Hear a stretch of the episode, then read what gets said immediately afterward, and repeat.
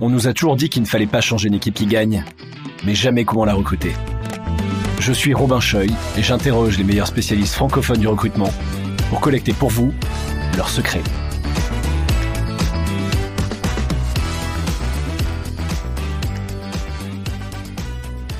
Bonjour tout le monde, aujourd'hui je suis avec Antoine Fraisse qui a publié un livre qui s'appelle La méthode pour recruter les meilleurs, qui est basé sur toute ton expérience. Merci d'être euh, aujourd'hui en présence, euh, aujourd'hui en physique avec moi aujourd'hui Antoine. Je suis ravi d'être avec toi Robin et de parler recrutement. Donc on va parler de ton livre La, méthode pour recruter les meilleurs qui euh, que j'ai lu ce week-end, noter précieusement. Je recommande à toutes les personnes qui travaillent dans le recrutement de le lire parce qu'il n'y a pas énormément de littérature dans le recrutement et que ce livre est vraiment très bon. Il y a énormément de choses. J'ai appris j'ai appris beaucoup. On va essayer de faire une sorte de euh, résumé, de parcourir le livre ensemble, comme ça les gens peuvent écouter ce podcast, tirer les principaux apprentissages et, euh, et ensuite euh, acheter le livre pour rentrer un peu plus en détail. Écoute, le programme me va parfaitement. Parfait. on va parler d'abord de peut-être toi, ton expérience, donc tu es euh, surtout investisseur, tu as accompagné énormément de boîtes, euh, plutôt des startups dans l'accompagnement, parmi les plus grands succès français, Doctolib, Malte. Est-ce que tu peux nous en dire un petit peu plus sur ce qui t'a conduit à écrire ce livre et toi, ta propre expérience personnelle? Comme tu l'as dit, j'ai été, euh, été investisseur, j'ai été entrepreneur avant. Donc ça fait, ça fait plus, de, plus de 20 ans que je travaille maintenant. Et avec le temps, en accompagnant des sociétés, en investissant très souvent à la création même, ce qui est mon, mon modèle euh, de travail, je me suis rendu compte d'une chose assez simple, c'est que si on peut faire une chose qui change la donne, qui fait la différence pour aider les entrepreneurs et pour réussir son business, c'est de se concentrer sur les équipes, sur les femmes et les hommes qui font le succès et de réussir ces recrutements. Et c'est souvent une, une assertion, une phrase qui est partagée quand on le dit. C'est assez rare qu'on vous dise, bah non, c'est pas vrai, euh, c'est pas important. Donc on est, tout le monde est globalement d'accord il y a un fossé, il y a une énorme différence entre le, fait d'être d'accord et le fait de changer la donne, de changer ses méthodes et d'essayer de vraiment relever la barre et le niveau pour faire des euh, bah, constituer des équipes exceptionnelles. Quand on a fait ça, on n'a pas tout réussi, mais on, est bien parti pour pour gagner le match. C'est euh, assez dingue, je trouve d'ailleurs ce désalignement entre les boîtes qui disent bah, c'est très important pour nous de recruter les meilleurs, mais qui le répliquent pas forcément dans les process. Euh, et ce que j'aime beaucoup dans ton livre, c'est cette approche assez un peu data-driven, très organisé du process de recrutement avec euh, vraiment des, des, méthodes à chaque étape. Euh, au tout début du livre, tu parles de la différence entre un bon et un moins bon recrutement. Alors, euh, tu prends toujours des pincettes dans le livre et je pense c'est important de le refaire ici, de dire un, moins bon recrutement ou un mauvais recrutement, c'est jamais la personne, c'est toujours la personne par rapport à un poste. Une personne peut être inadaptée à un poste à un instant T, puis être adaptée six mois plus tard, ou ça peut être aussi suite au process de recrutement lui-même. Là, c'est une c'est une nuance que tu, tu swings vraiment à juste titre. Euh, le livre, il est très euh, euh, compétition. Je parle des meilleurs. Mm. Mais il est très important de préciser qu'on n'est pas le meilleur pour n'importe quel poste. Mm. Que deux entreprises qui font un recrutement vont pas du tout choisir la même personne. Que les notions de culture sont importantes. Qu'on peut devenir meilleur en se formant et en se développant. On peut aussi d'ailleurs devenir moins bon. Ça marche dans les deux sens. Et qu'une entreprise qui réussit a d'abord les meilleures équipes, pas seulement les meilleures. Donc c'est pas, euh, c'est un peu plus fin que ça. Mais il y a un moment, faut euh, faut se concentrer aussi sur, sur, sur ça. Et mon livre est, traite des recrutements de dirigeants et de managers où là objectivement on a quand même intérêt à vraiment chercher le, le, plus haut niveau quoi. Hmm.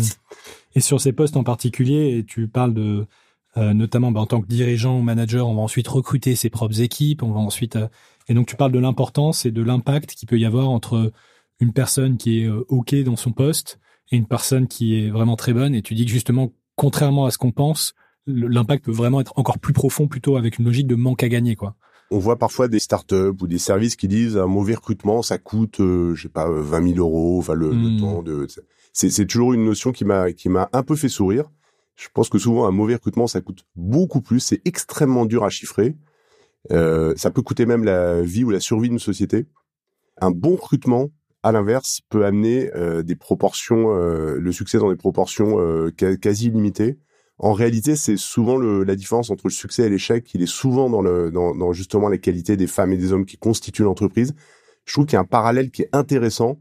C'est avec le sport, le saut en hauteur. C'est pas parce que tu fais 3% de plus, tu te dis c'est pas grand chose. Bah 3% de plus, c'est ce qui fait que tu passes la barre en saut en hauteur. Mmh. Et souvent le business c'est ça. L'écart est peut-être ténu entre le succès et l'échec euh, entre gagner un contrat ou le perdre, entre réussir une nouvelle tech ou la rater. La différence, c'est les femmes et les hommes qui constituent l'entreprise. Et donc tout ce que tu gagnes en plus pour un bon recrutement, c'est vraiment une marche et une, équation vers le succès phénoménale, très difficile à modéliser. C'est aussi pour ça que finalement on veut pas le chiffrer. Euh, moi, mon expérience, tu le disais, de, sociétés comme WeHelp, euh, Malt, SkillUp, Doctolib, dans lesquelles j'étais au lancement même, euh, associé avec les fondateurs, c'est que le réussir des très bons recrutements a été à chaque fois euh, la raison numéro un du succès de ce qu'on a entrepris. Ouais, après coup, tu peux regarder, retracer le, la, la réussite d'une initiative à la personne qui l'a gérée ou qui l'a amorcée. Quoi. Tout à fait. Il n'y a pas que ça, évidemment, mais c'est quand même un bon début pour, pour y arriver.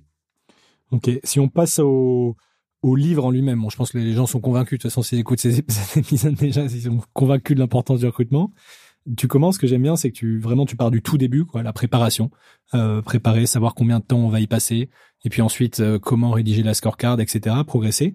Alors peut-être au tout début, quelque chose qui est très souvent sous-estimé, et je pense que c'est un des problèmes principaux, et ce désalignement entre les entreprises qui disent le recrutement est important et en même temps on n'y accorde pas suffisamment d'importance.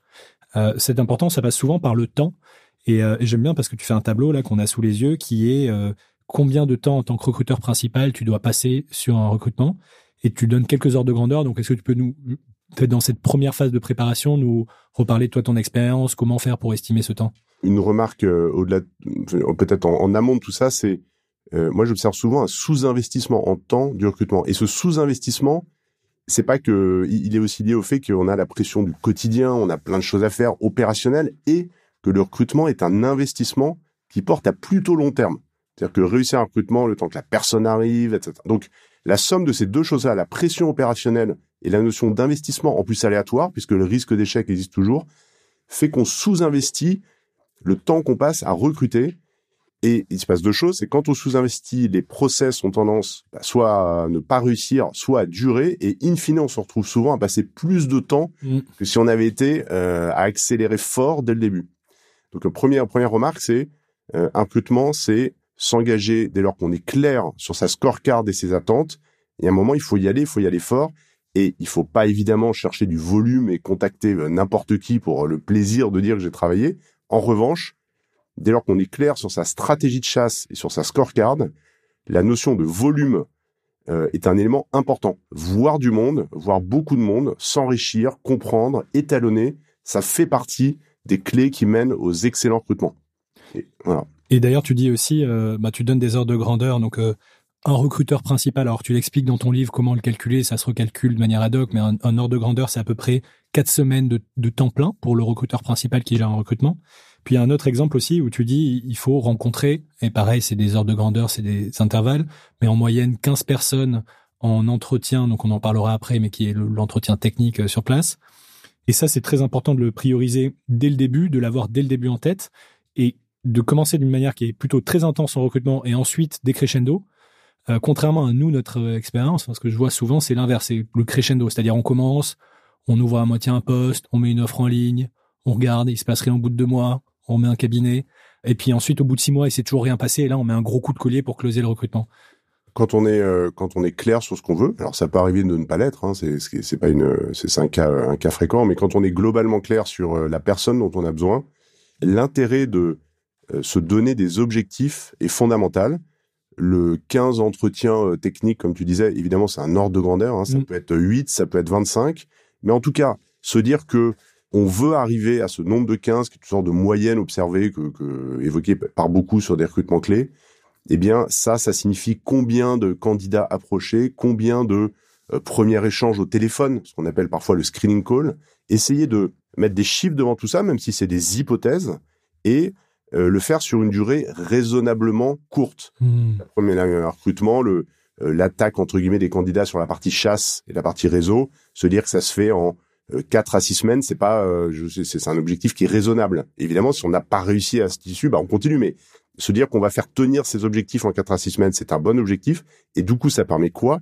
Ça permet d'appliquer au recrutement des méthodes de sales. Et ça n'a rien de vulgaire, c'est une bonne manière de se dire OK, j'attaque suffisamment fort mon sujet je me donne des objectifs par semaine, de nombre de candidats à rencontrer, et l'ensemble de l'équipe, quand elle fait son point hebdomadaire, ben, elle sait si globalement elle met le bon niveau d'effort et elle est capable évidemment de prendre des actions correctrices si c'est pas le cas. Et ce qui est intéressant hein, dans ce livre, je pense c'est important de le préciser, ça s'adresse non seulement aux startups, mais aussi en fait à n'importe quel type d'entreprise. Et ça s'adresse plutôt à des dirigeants, managers qu'à des recruteurs professionnels. La vocation, c'est plutôt euh, de former au recrutement des gens qui ne sont pas forcément. Donc, même ces gens-là doivent avoir cette euh, logique proactive, en particulier, enfin, je sais pas comment vous faisiez dans les euh, des startups que tu accompagnais au début, mais t'expliques quand même que l'équipe elle-même fondatrice approche beaucoup de candidats et fait ses démarches elle-même. Le sur le la, une grande tendance, mais qui n'est qui n'est pas que dans les startups, elle est très présente dans les startups, c'est lié à ce qu'on vient de se dire. Finalement, le recrutement, c'est tellement critique, c'est le driver numéro un du succès, que pour un dirigeant ou un manager de grosse équipe, c'est pas quelque chose qu'on externalise ou, entre guillemets, qu'on donne à une équipe de talent acquisition ou, ou, à des RH. Ça veut pas dire que ces équipes n'ont pas de sens. C'est pas du tout ce que je, euh, ce que, ce que je souhaite, le message que j'envoie, mais c'est attention, ça fait partie numéro un du job d'un dirigeant, d'un manager. Et donc, son implication, elle est, euh, elle, est toujours croissante et c'est une des tendances qu'on observe, c'est que le recrutement est de plus en plus géré par les opérationnels et dirigeants plutôt que par des équipes RH dédiées et, ça, touche aussi les grands groupes. Hmm. Et la première, donc la première étape du, lancement du recrutement, c'est euh, celle qui concerne d'ailleurs le plus euh, l'opérationnel, le manager, c'est la préparation, la scorecard. J'aime beaucoup l'approche que tu as dans le livre de la scorecard, euh, on en avait parlé dans la préparation. La scorecard, en fait, tout le monde sait qu'il faut faire une scorecard où les gens connaissent à peu près. Donc la scorecard, c'est définition des besoins du poste. En réalité, je trouve que ça se confronte très peu à la réalité. Je pense qu'il y a très peu d'entreprises en France qui font vraiment des scorecards, notamment parce que parfois ça peut être un peu complexe ou un peu impressionnant.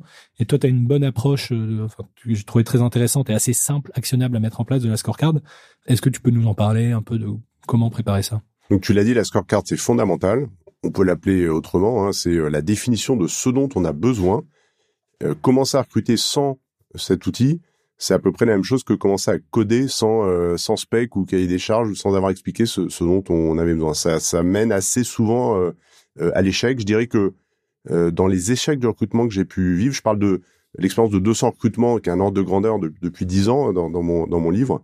évidemment, il y a eu des échecs. Dans les échecs, je dirais que le euh, à peu près une fois sur deux, l'origine, ça ce n'est pas un souci sur la, personne recrutée, c'est un souci sur euh, les attentes qu'on avait et la, la, manière dont on a défini le poste. Donc, euh, le conseil, c'est de prendre du temps pour y réfléchir. C'est de partir des objectifs business du poste. Qu'est-ce qu'on a envie de réussir? Pas des objectifs maintenant, mais des objectifs dans les pour les années qui viennent. Un horizon de deux ans est un bon horizon.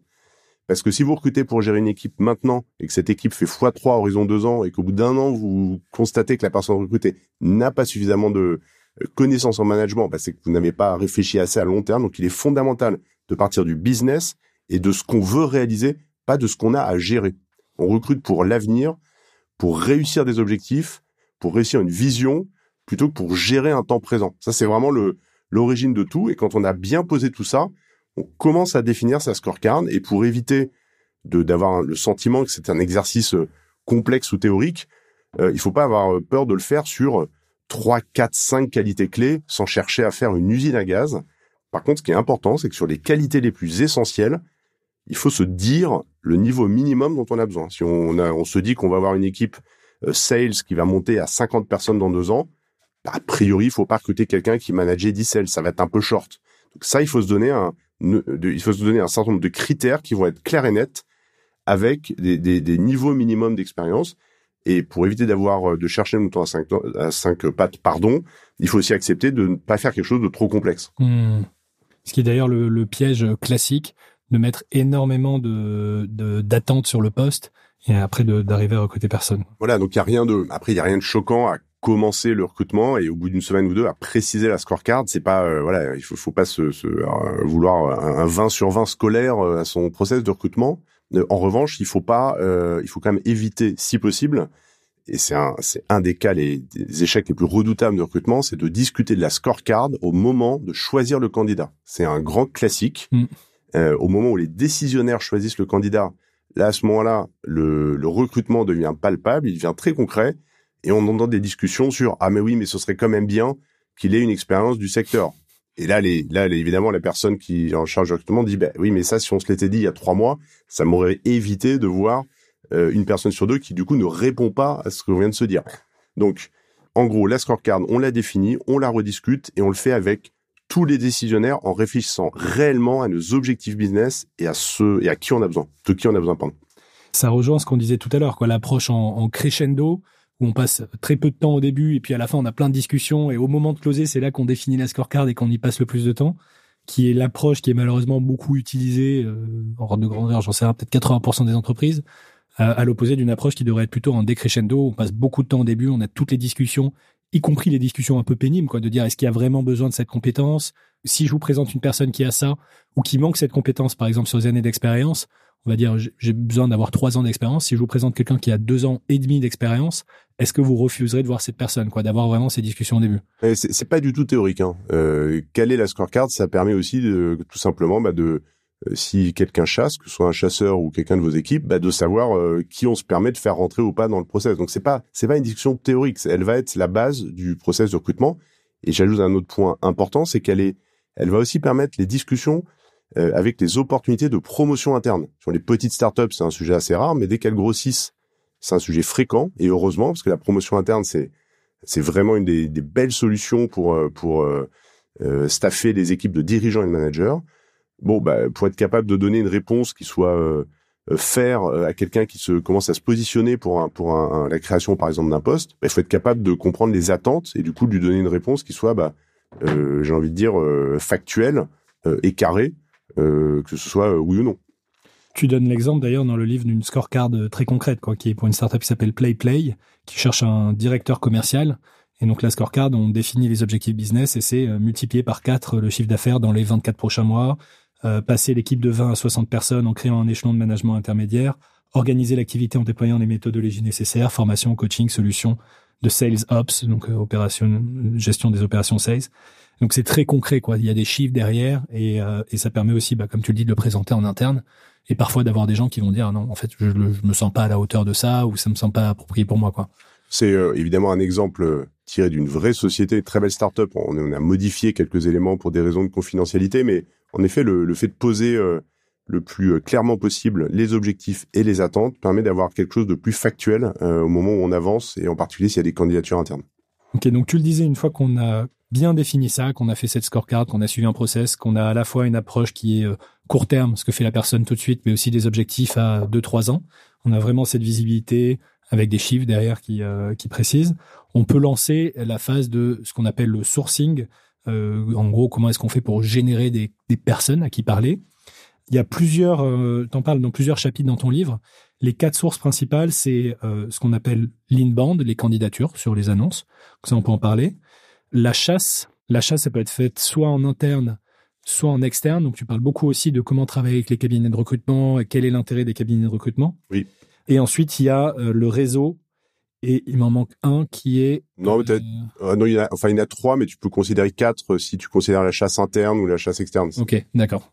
Par lequel tu veux commencer? Qu'est-ce qui est le plus, euh, tu vois, le plus important pour toi ou celui sur lequel il y a le plus de valeur? Peut-être en, peut-être en résumé. Euh, le inbound, c'est très bien, mais ça va plus concerner les entreprises déjà un peu connues. Hein, mhm. Quand on est petit ou, peu connu, bah, le inbound, c'est plus difficile. On a peu de candidatures entrantes. Et de toute façon, même pour les entreprises connues, c'est pas suffisant. On peut pas, euh, si on veut trouver là ou le meilleur pour un poste donné, il faut pas se contenter euh, de ce qu'on reçoit. Donc, le recrutement, c'est le sujet numéro un, la clé du succès. Donc hors de question d'être euh, paresseux sur la stratégie de chasse. Premier point. Le deuxième point, c'est le réseau. Le réseau, c'est très souvent, c'est le plus rentable. on a très souvent d'excellents candidats qui sont pas loin tout le monde sait, personne ne discute le fait que le réseau, euh, c'est un, un, un, canal absolument, euh, absolument fondamental. Ça part de marché dans les recrutements. Évidemment, il n'y a pas de, enfin, on peut trouver des études, mais on, l'estime entre 30 et 40% donc c'est fondamental. Et elle est même surreprésentée dans les recrutements réussis, parce que le réseau a une espèce de phénomène statistique qui amène des, des candidatures en général encore plus adaptées que n'importe quel autre canal.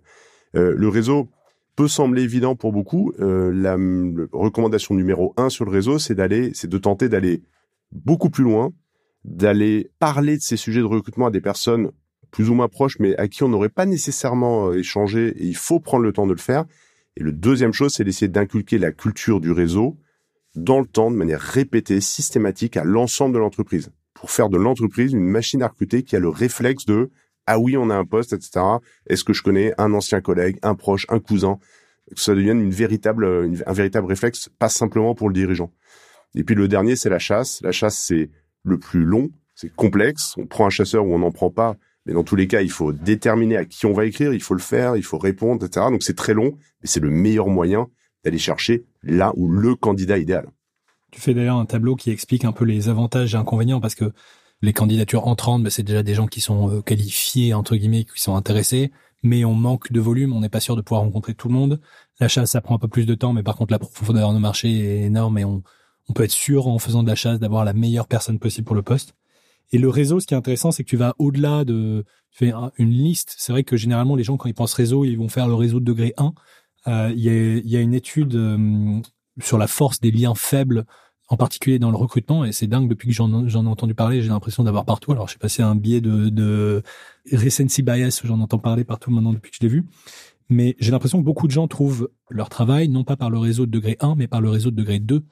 Euh, et donc toi, tu dis notamment le réseau, c'est le réseau personnel, donc les collègues, les amis, euh, les anciens amis d'école, d'université, mais aussi les partenaires de l'entreprise, mais aussi les anciens candidats, mais aussi potentiellement les gens qui, avec qui on a interagi, juste envoyer quelques messages sur euh, LinkedIn. Et ça, pour les profils de cadre, alors on en reparlera dans un prochain podcast avec une personne qui viendra détailler vraiment le, un peu toutes les études qui existent dans le recrutement.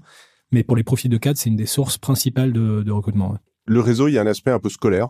Euh, il faut aller euh, alors, certains le font bien, bien, entendu, mais, mais d'autres ont l'impression que leur réseau est limité, ou c'est 5, 6, 7, 10 personnes euh, autour, autour d'eux. Euh, il, faut, on peut aller très loin. Un exemple, euh, vous recrutez, donc tout le monde recrute, même même une, même une entreprise qui, stagne ou a une difficulté, elle finit toujours par recruter parce qu'elle doit remplacer quelqu'un. Dès que vous avez un, super contact avec quelqu'un que vous trouvez bon et avec qui le courant passe bien, mais que vous n'embauchez pas parce que ça ne se fait pas, parce qu'il lui il manque à la personne quelque chose, eh bien gardez ce contact-là. Euh, le faites pas avec des centaines de personnes, mais si vous avez dans le temps une quelques dizaines de, de candidats qui n'ont pas fait l'affaire, mais avec qui vous avez une, un super échange, euh, c'est peut-être vos recrutements de demain. Hmm. Et donc gardez ce lien avec ces personnes. Euh, trouvez un moyen simple de le faire. Faites-vous une sorte de petite base de données. Vous n'avez même pas besoin d'un outil particulier pour faire ça, en tout cas au début. Euh, donner des nouvelles. Et ces personnes-là, elles peuvent être demain vos futurs recrues, voire même des personnes qui vous conseilleront euh, d'autres proches autour d'elles. Et là, c'est un exemple avec les candidats que vous avez rencontrés, mais ça, ça marche avec beaucoup d'autres interactions que vous avez. Bref, si je pouvais résumer d'une manière, c'est que le recrutement, c'est tellement clé, c'est tellement votre sujet 1 que vous devez toujours recruter, même quand vous n'avez pas de recrutement en cours. Vous êtes un peu comme un, chasseur, vous voyez pas ça de manière cynique, hein, ça n'empêche pas d'avoir des relations euh, sympas et, et, je veux dire euh, véritable avec les gens, mais gardez toujours ce, euh, ce réflexe recrutement chasseur. Ah, vous voyez un excellent fournisseur, euh, quelqu'un vient vous vendre, vraiment, vous dites le gars, il est, c'est super ce qu'il m'a dit là, il s'y prend trop bien pour vendre son SaaS. En fait, c'est peut-être votre prochain directeur commercial. Mmh. N'oubliez jamais, dans toutes vos interactions, vous, êtes en train de croiser, de faire grossir votre réseau, de croiser vos futurs, futurs pardon, recrues. Et trouver une manière de, de, tout documenter et de garder ces interactions parce que euh, un an après, on se souvient pas forcément qu'on avait parlé à cette personne ou à ce candidat. Quoi. Au moins sur le sur le top profil, voilà. Euh... Mais ce que tu dis aussi, c'est que les, les top profils euh, changent dans le temps et euh, se forment, donc euh... ils peuvent évoluer, changer, être adaptés à des à des, des postes que vous n'avez pas mais que vous aurez demain. Donc toujours garder trace des, des plus belles interactions qu'on a eues euh, dans le temps. Donc même le réseau, ça, ça reste une approche qui est très proactive du réseau et c'est pas simplement euh, poster sur LinkedIn et dire ah bon bah c'est bon j'ai euh, posté mon dans mon réseau, mais c'est vraiment contacter les gens euh, proactivement, donc faire un peu cette approche de chasse dont tu parles. La chasse, t'en parles à la fois en interne et en, en externe avec les cabinets. Je trouve que c'est dans les conseils que tu donnes, c'est un peu pareil. Alors on va peut-être commencer par l'interne. Comme pour la définition d'une offre d'emploi, tu conseilles d'être très actionnable, d'être très clair, euh, d'être le plus direct possible. Donc tu fais des oppositions dans ton livre entre un bon et un moins bon message, entre une bonne et une moins bonne offre. Est-ce que tu peux nous donner quelques conseils comme ça de, rédaction euh? Avec plaisir en étant conscient que il euh, n'y a pas euh, une méthode et une vérité et que euh, un des conseils c'est de s'améliorer, c'est-à-dire de dire bah on, on, commence avec un donc là on parle des messages d'approche hein, d'un candidat, d'une candidate. on commence avec un message et il faut se, se challenger, tester, faire des types de messages différents pour regarder sur lequel on a les meilleurs résultats, etc. Un peu comme en comme en marketing online. Euh, les conseils qu'on peut qu'on peut donner, il y a encore, euh, il existe beaucoup de, de messages d'approche et de et d'offres euh, et d'offres qui sont finalement un tout petit peu convenus. Euh, on utilise des, des formules, des, des mots qu'on va retrouver finalement dans des dizaines ou des des centaines d'autres d'autres offres. Donc vous serez directement rattaché à en charge de, etc. Donc c'est pas de proposition. Voilà, donc c'est pas grave. Je veux dire, si vous avez quelques mots comme ça, c'est pas grave. Si en revanche à la fin votre offre elle est faite à, à 50 ou 75% de formules un peu convenues, bah, vous perdez énormément en, je veux dire, en, puissance d'attraction. Or, cette offre, même pour le réseau, elle est fondamentale parce que c'est celle qui va vous faire un moment le déclic de quelqu'un pour euh, vous parler. Euh, donc, les quelques conseils, c'est euh, soyez direct, ne cherchez pas les formules rassurantes convenues, utilisez votre français ou votre anglais concis, et puis parlez de votre entreprise, mais pas simplement comme d'une d'un objet qui existe, qui a tant de salariés, qui fait tant de chiffres d'affaires, parler de votre vision, de votre mission, de vos rêves, être capable, les meilleurs, euh, les meilleurs euh, profils, ils recherchent d'abord des aventures et des expériences humaines, plus que la gestion d'une entreprise de 5 millions d'euros de chiffre d'affaires présente dans nos pays. Donc expliquez ce que vous recherchez. Il n'y a pas de, il n'y a pas de bonne réponse à, à, à transmettre une vision et partager une vision. Il n'y a pas nécessairement une vision pour peser des milliards, ça, ça, peut être une vision et, très respectable, mais vous pouvez aussi être une, un réseau de boulangerie euh, beaucoup plus modeste, mais qui a pour vision de euh, de créer les meilleurs produits, les meilleurs pains et d'avoir les clients les plus satisfaits. C'est une très belle vision aussi. Mais dites-le, exprimez-le. C'est comme ça qu'on fait souvent la différence. c'est important. On parle de différence, mais euh, beaucoup d'offres d'emploi sont rédigées de manière à être identiques à d'autres. Je pense que beaucoup d'entreprises reprennent les autres offres, essaient de faire des offres qui sont identiques, alors qu'il faut au contraire chercher la différence donne des exemples euh, bah, à la fois d'offres et de messages de contact euh, avec des effectivement ces formules convenues ou alors des des critères qui n'en sont pas. Donc, par exemple, le candidat aura les expériences suivantes euh, autonomie. Bon, c'est pas vraiment précis, on sait pas ce que ça veut dire. C'est voire même c'est un peu négatif si vous êtes sur un, poste important. Exactement. vous lisez ça en tant que candidat, vous dites ah bah oui d'accord. Bon, alors s'il si, précise qu'il faut que je sois autonome, en fait, ça doit vouloir signifier que dans pas mal d'autres postes, les gens le sont pas. Donc c'est même hmm. là, on est même en train de, de, de, de se prendre des buts, je pense. Ouais, c'est intéressant ça. Euh, et puis pareil, tu parles aussi du, du vocabulaire que tout le monde utilisait. Euh, donc on parlait de force de proposition. Il y en avait d'autres à la fin où tu dis euh, si cela vous intéresse, nous sommes à votre disposition pour en parler, mais sans vraiment actionner la personne ou sans lui donner un, un vrai axe d'engagement au pied dans la porte. Euh, versus seriez-vous disponible pour se parler prochainement euh, dans les prochains jours en call Oui, proposer, faire concis, euh, vendre quelque chose de court, succinct et proposer un next step précis. Mm. C'est beaucoup de sociétés appliquent hein, ces, ces, recommandations. ce qui est intéressant, c'est qu'on peut toujours s'améliorer et qu'en plus ça change évidemment type de recrutement par type de recrutement. Vous parlez pas exactement à un profil tech la même manière que mm. un dirigeant commercial. Bien sûr. Et là-dessus, donc d'où l'importance de faire des AB tests, de faire des études et, euh, et euh, enfin, ça t'intéresse d'ailleurs nous ce qu'on avait mesuré. Donc déjà c'est que les forcément les, les messages qui se terminent par un point d'interrogation, par une question, ont de meilleurs taux de réponse. Euh, donc voilà, entre si cela vous intéresse d'en savoir plus, nous sommes à votre disposition pour en parler. Point. Ça va avoir un moins bon taux de réponse de dire quand seriez-vous disponible. Oui. Euh, et l'autre chose aussi, c'est euh, pas forcément proposer immédiatement un appel ou alors quelque chose de contraignant, mais c'est d'abord dans le message de déclencher une réponse euh, donc plutôt dire où en êtes-vous aujourd'hui avec telle entreprise Où savez-vous ce que envisagez-vous de changer dans les 12-24 prochains mois? Ce qui est beaucoup plus simple pour déclencher une réponse et ensuite engager la personne. Bon, c'est partie des, des, points d'amélioration de la deuxième version du, on fera, on, vous enverra les études. Euh, on t'enverra les études. Dans la chasse, il y a forcément aussi bah, les chasseurs, quoi, cabinet de recrutement. Alors ça, on parle beaucoup de comment bien travailler avec un cabinet de recrutement. Et euh, ce qui est important dans un cabinet de recrutement, et je trouve que c'est très euh, pas contre-intuitif, mais contre-attendu. Donc, as une, euh, tu partages une grille dans le dans le livre où tu décomposes les différentes étapes, donc les six différentes étapes sur lesquelles peuvent aider un cabinet de recrutement. Et en fait, tu dis que la valeur d'un cabinet de recrutement, elle n'est pas forcément là où on s'attend à ce qu'elle soit. Est-ce que tu peux en reparler de cette partie, de comment ça se lien avec ton expérience? Ce que j'ai remarqué avec dans le travail avec les chasseurs, c'est que il y avait souvent de fausses croyances et le sentiment parfois euh, dangereux que le quelque part le fait d'avoir décidé de prendre un chasseur était dessiner la réponse euh, au recrutement. C'est-à-dire, et en général, euh, donc au sujet business important qu'on avait, parce qu'on recrute pas pour euh, le plaisir de, de recruter. Donc c'est, ça y est, on a un chasseur, c'est bon, c'est fini, il euh, n'y a plus besoin de s'en soucier, quoi. Voilà, en quelque sorte. En tout cas, il va nous prendre par la main, etc. Je déconseille fortement cette approche. Je pense que c'est pas la bonne. Et c'est pas une, ça n'est pas une critique aveugle du métier de chasseur. Les chasseurs font très bien leur job.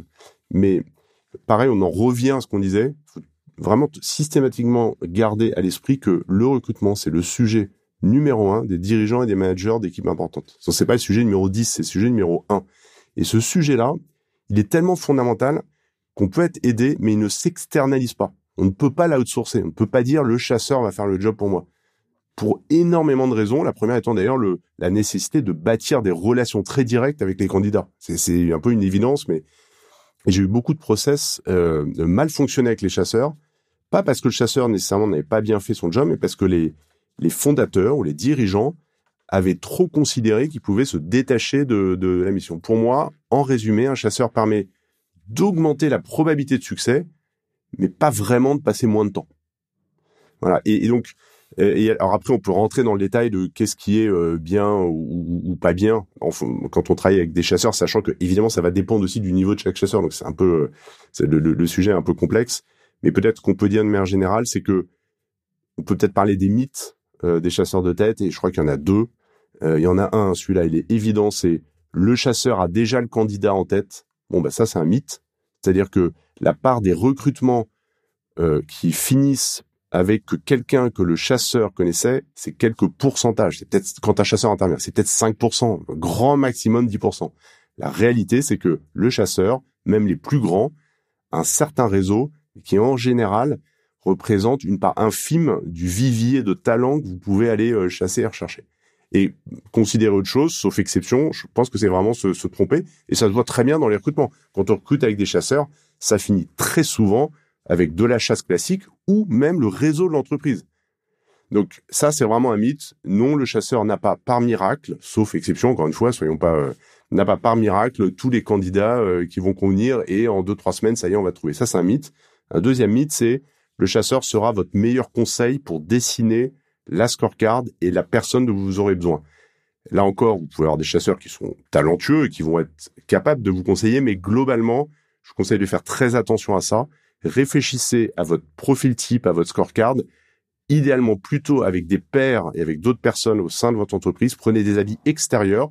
Chasseur de tête, ça fait des années qu'il chasse, il n'est pas aux opérations, il dirige pas un business il n'a pas, sauf exception, souvent la finesse pour aller vous aider à définir le profil idéal. ça c'est euh, et alors qu'on s'attend à ça, on prend un cabinet, on se dit il va m'aider à accompagner. Ce que ce que tu dis, c'est qu'il faut mieux aller parler au père. Euh, pareil, le réseau de, candidats du cabinet, bah, assez faible. Et ce qui est important, c'est vraiment la chasse. Ensuite, après la chasse, il y a l'évaluation. Mais ce que tu dis, c'est globalement, ils seront toujours moins bons que l'entreprise. Puis il y a un risque aussi que l'évaluation soit mauvaise. C'est quand même assez critique. On en parle, t'en parles après dans ton. Ou inconsciemment un peu biaisé parfois. Le chasseur veut finir la mission. Bon, c'est quand même fréquent, faut, faut le dire. Et encore, euh, encore pire lors de la prise de référence où tu dis que là, ça a aucun intérêt d'externaliser la prise de référence à un, chasseur qui là, pour le coup, va être complètement biaisé. Non, ouais. Euh, là, la prise, la prise de référence là-dessus, moi, je suis, je suis vraiment assertif. C'est la prise de référence doit être faite par le, le recruteur principal, le dirigeant, le manager euh, il doit faire de son mieux pour vraiment essayer de comprendre ce qu'on lui dit, décrypter ce qu'on lui dit, euh, et ne surtout pas le laisser faire un chasseur de tête dont qui, qui même s'il est sérieux aura quand même envie de finir la mission. Il va pas chercher la petite bête ou les, les, défauts du candidat. Et ça arrive d'en trouver et des gros en prenant des références. Oui. Comme dit euh, Charlie Munger, euh, montre-moi les incentives et je te montrerai les résultats. Euh, donc effectivement, si la personne est incentivée, si le cabinet de recrutement a intérêt à closer le recrutement, bah, il va pas faire une prise de référence négative. En revanche, il y a une étape sur laquelle il peut beaucoup aider, c'est sur euh, closer la personne et aider à la faire, euh, parce que là, les incentives sont parfaitement alignés. Tu as complètement raison, le chasseur de tête, et encore une fois, il s'agit pas de, de, de, de, critiquer une profession, c'est, c'est, on est les premiers, nous, à, à prendre des chasseurs de tête mhm. euh, quand on considère que c'est pertinent. Chasseur de tête peut être utile pour chasser, ça prend du temps, s'il le fait bien, il peut permettre bah, de, de remplir les objectifs qu'on a évoqués au début du podcast, euh, premier point. Deuxième point, comme tu dis, il va être pertinent euh, pour avoir un, un vrai euh, lien parallèle avec les candidats. Le candidat, c'est pas évident pour lui d'aller tout vous révéler, tout vous dire, ses doutes, par exemple. en revanche, le chasseur, il va être capable de lui dire tout ça. Il peut être un redoute, le chasseur peut être un redoutable allié pour convertir, rassurer, vous envoyez des bons messages. Et ça, c'est un deuxième bénéfice du, du chasseur de tête qui est, qui est très utile pour réussir un recrutement toute la partie évaluation, alors il y a une partie qui est assez longue euh, sur euh, comment organiser des entretiens. Tu parles des entretiens structurés, tu parles de récupérer l'information sur les expériences précédentes. On va pas trop revenir dessus parce que les entretiens structurés, on a fait d'autres épisodes et euh, on a du contenu dessus aussi sur Replayers, le podcast en, en, anglais. Mais je conseille de lire cette partie parce que c'est très actionnable. Il y a des exemples de questions assez clairs. Et après, donc à la toute fin, donc on arrive à la, après la phase d'évaluation. Et il reste la phase de... Euh, oui, tu parles aussi du cas concret, de comment mettre en, en situation. Ça, c'est important. Et ensuite, la phase de un peu de, de, closing final, qui est aussi accompagnée de cette phase de prise de référence, justement. Euh, voilà, qu'est-ce que tu as à dire là-dessus sur le, la conclusion, la finalisation du process de recrutement? C'est une phase, euh, c'est une phase critique. Vous arrivez à la fin, vous avez votre euh, votre candidat pressenti, mais il n'a pas encore dit oui il ou elle. Euh, c'est euh, une phase importante. C'est là où un non coûte très cher. C'est-à-dire que si vous êtes au bout de trois mois de travail et que la personne idéale vous dit non, bah, c'est un peu une catastrophe puisque bah, vous perdez trois mois, vous perdez un super euh, profil et vous êtes un peu déprimé vous et ou le chasseur qui travaillerait avec vous. Là, moi, ce que j'ai vu euh, dans, tous les process euh, sur des dizaines de process les sur ces dernières années, c'est que donc, il faut un peu, euh, un peu se, garder à l'esprit les, les, maximes de nos, de nos grands-mères, de ne pas vendre la peau euh, de l'ours avant de l'avoir euh, tué. C'est une, quand on a fait du recrutement, on sait tout ce que ça signifie. C'est quoi? C'est un nom qui arrive à la fin ou c'est un candidat qui dit oui et qui se fait reprendre par son employeur? Si vous avez un excellent profil, il est très probable que vous ne soyez pas le seul à l'avoir remarqué. Et du coup, au moment d'arriver à cette période-là, il faut être extrêmement concentré. Et donc, on pourrait en parler des heures. Il y a deux grandes phases. Il y a le moment où vous remettez l'offre. Et là, moi, mon conseil, c'est le conseil le plus important. Il y en a beaucoup, mais c'est surtout de faire une sorte d'entretien de pré-offre avant d'aller remettre l'offre.